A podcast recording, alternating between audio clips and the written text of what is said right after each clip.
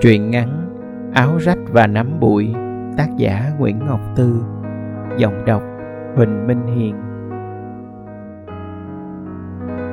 Hai thằng nhỏ leo qua rào, Một đứa bị kẽm gai cào rách toạc áo. Cái vết rách hình chữ L bên hông nó thò ra mảng da đen thùi lùi.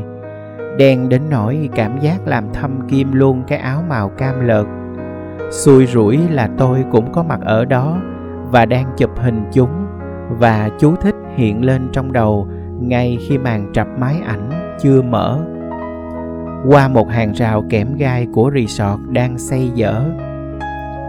Nhưng cái chú thích cùng tấm ảnh dường như đã cháy xém trước ánh nhìn trừng trừng của đứa bé kia. Nó chửi thề, ô bolo abala, rồi hỏi bộ giàu là giỏi lắm hay sao? Bỗng dưng, tôi thấy mình cầm máy ảnh là có tội ăn mặc tử tế là có tội. Tôi trắng hơn nó cũng là có tội.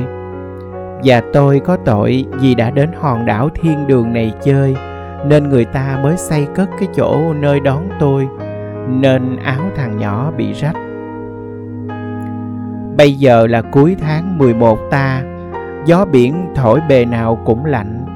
Thằng phong phanh ái ngại nói với thằng phong phanh mà còn rách má mày đánh đòn cho mà coi. Tôi nhớ mình hồi xưa trèo cây làm xước cái áo len mới. Lúc về đi lùi vô nhà, phòng khi má đánh thì chạy luôn cho lẹ.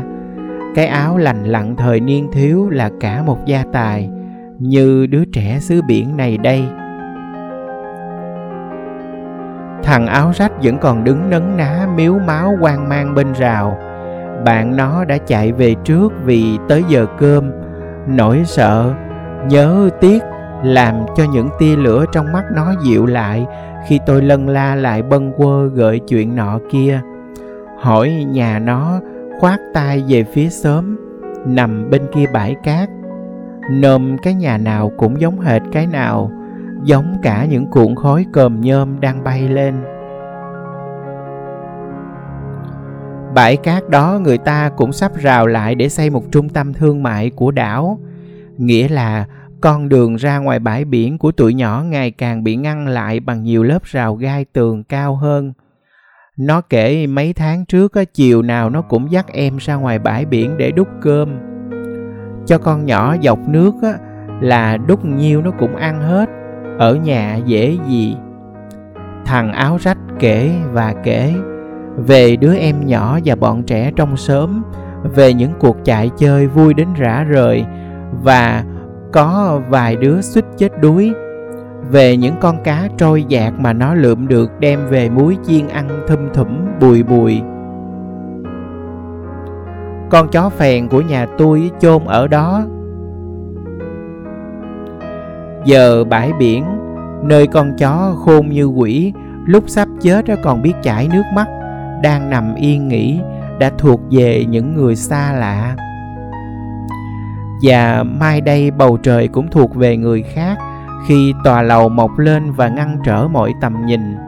Tôi nghĩ vậy khi nghe thằng nhỏ ba qua nói nếu leo lên cây mấy cây dương chỗ gần nhà nó là có thể thấy được cái hòn rái nhỏ tuốt luốt ngoài khơi.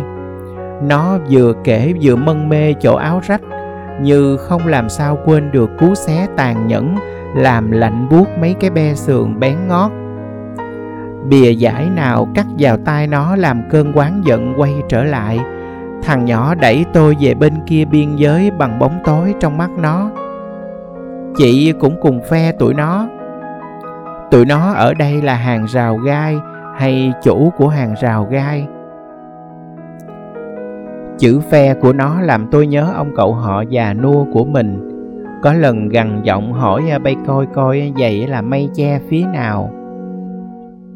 Câu hỏi cũng là kết luận của một câu chuyện sớm làng mà ông già đang quất hận. Mấy nhà máy thủy sản làm ô nhiễm nguồn nước nuôi trồng quanh đó, kêu than à, mấy năm trời không ai giải quyết, nên một bữa bà con kéo lại công xưởng nói chuyện phải trái 15 phút sau khi mọi người vẫn còn nhao nháo đằng ngoài rào thì nhà chức trách tới xua tan tác. Mây không đứng giữa để đôi bên đều râm mát, đều được tưới tắm.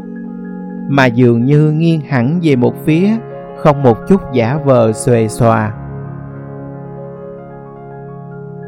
bay cũng phe tụi nó ông già nói vậy rồi bỏ đi một nước khi nghe tôi ngập ngừng cái câu bà con mình nó cũng có chút không phải, mà tôi đã phải sóc cả rổ lời để lựa ra những cái nhũng nhặn mơ hồ nhất.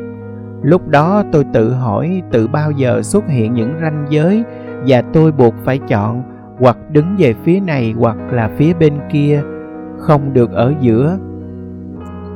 Như thằng nhỏ rách áo ngay từ đầu đã mặc định tôi thuộc về phía những kẻ lấy mất bãi biển của nó vì tôi được ra đó chơi mà không phải leo rào.